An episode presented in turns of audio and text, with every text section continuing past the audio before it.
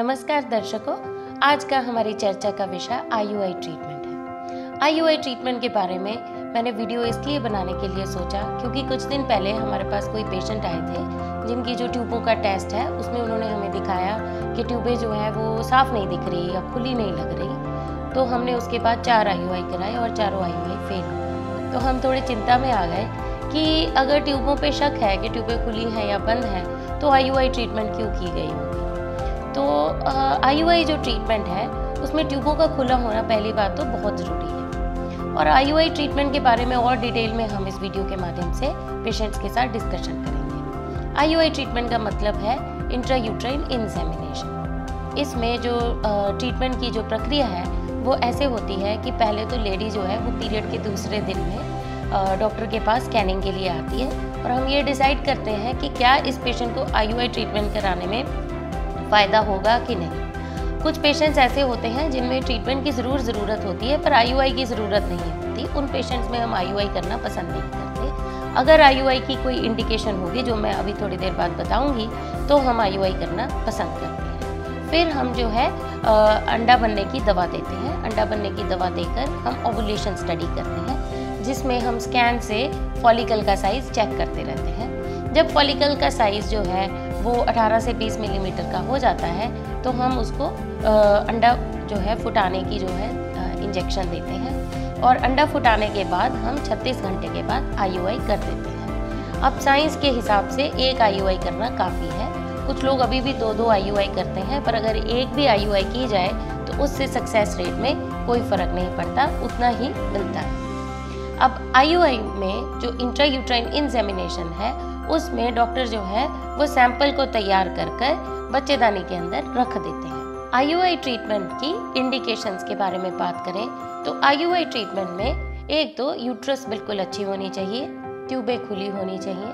कोई और एडिशनल जो है फाइब्रॉयड या एंडोमेट्रोसिस या ऐसी कोई बीमारियाँ हैं तो पहले उनका इलाज होना चाहिए। उसके अलावा जो इंडिकेशंस हैं, उनमें एक तो है कि माइल्ड मेल फैक्टर हो। अगर मान लीजिए मेल के काउंट या मोटिलिटी में हल्की फुल्की प्रॉब्लम है तो आईयूआई हेल्प करता है। कुछ पेशेंट्स डिसफंक्शन बताते हैं कि वह ठीक से ट्राई नहीं कर पाते, या जिस दिन डॉक्टर बताते हैं ट्राई करने के लिए, उस दिन उन वो ट्राई नहीं कर पाते, उनको दिक्कत आ जाती है। ऐसे पेशेंट्स में भी आईयूआई काम करती है। जिन पेशेंट्स में डोनर स्पर्म यूज़ होना है, उसमें भी आईयूआई काम करती है। और आईयूआई जो है वह ऐसे पेशेंट्स में जिनमें हस्बैंड अलग रहते हैं और वाइफ अलग रहती है, उन केसेस में भी अगर हमें एक ही पर्टिकुलर दिन में करना हो, तब भी आई करना प्रेफरेबल है। या फिर हमने हस्बैंड के ही सैंपल फ्रीज करके रखे हैं क्योंकि वह दूसरी कंट्री में रहते हैं, ऐसे पेशेंट्स में भी आई कामयाब होती है। अब आई के बारे में लोगों के दिमाग में बहुत अलग अलग टाइप के सवाल जवाब होते हैं या अलग टाइप का ही नोशन होता है। कुछ पेशेंट्स तो आई इसलिए कराना चाहते हैं कि उनको लगता है कि अगर हम आई तो हम अभी कराना नहीं चाहते हमारी उम्र कम है हम आई ही करा लेते हैं। मगर आ, कुछ पेशेंट्स को ऐसे लगता है कि आई से तो सक्सेस मिलनी ही नहीं है क्योंकि उन्होंने किसी से बात की होती है या उनके कोई परिवार फैमिली में कोई पर्सन होता है जिसकी आई से सक्सेस नहीं हुई होती अगर आई ठीक तरीके से किया जाए और ठीक इंडिकेशन पे किया जाए तो ये काफ़ी यूज़फुल प्रोसीजर है।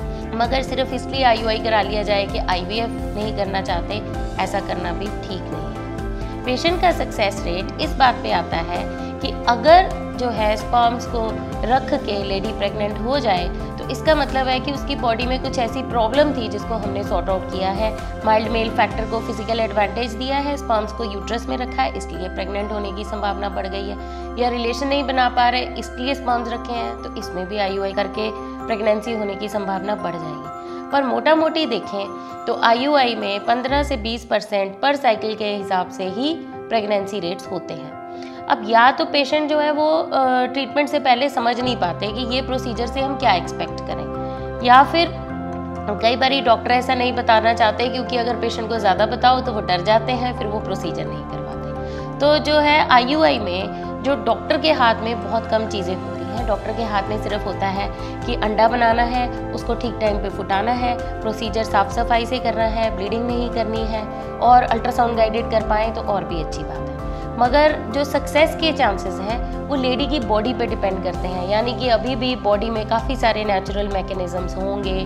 ट्यूब अंडा उठाएगी बेबी बनाएगी बेबी बनेगा बन के यूट्रस में आके चिपकेगा। तो ये सारी जो प्रक्रिया है, ये बॉडी में हो रही है।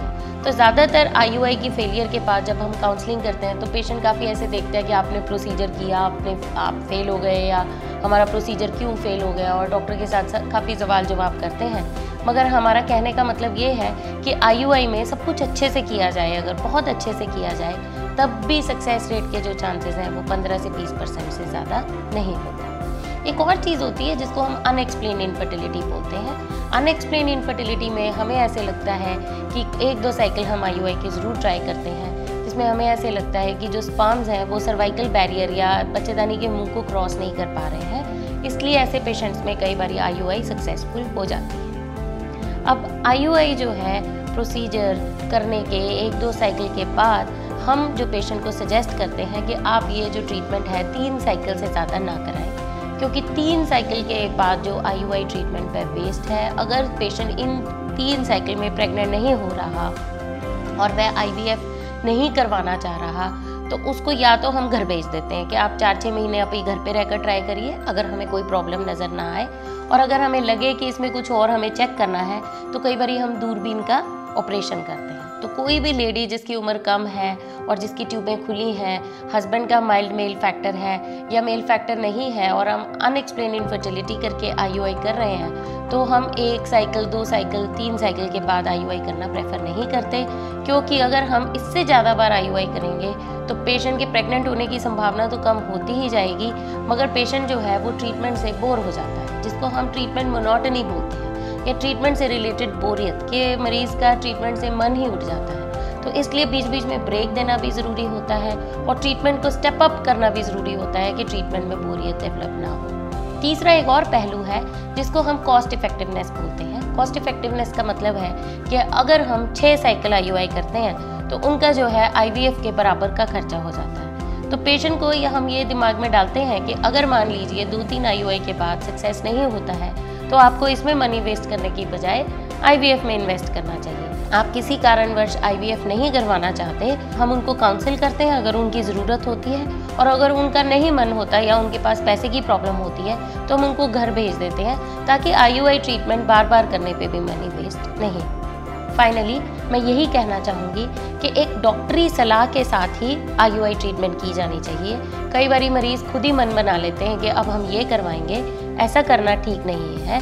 अगर डॉक्टरी सलाह हो कि आपको आईयूआई करके फ़ायदा होगा, तभी आईयूआई करने में मुनाफा होगा। और अगर आपको इससे रिलेटेड कुछ भी क्वेश्चन हैं तो आप कमेंट सेक्शन में कमेंट कर सकते हैं। हम आपको जवाब ज़रूर देंगे। आपका बहुत बहुत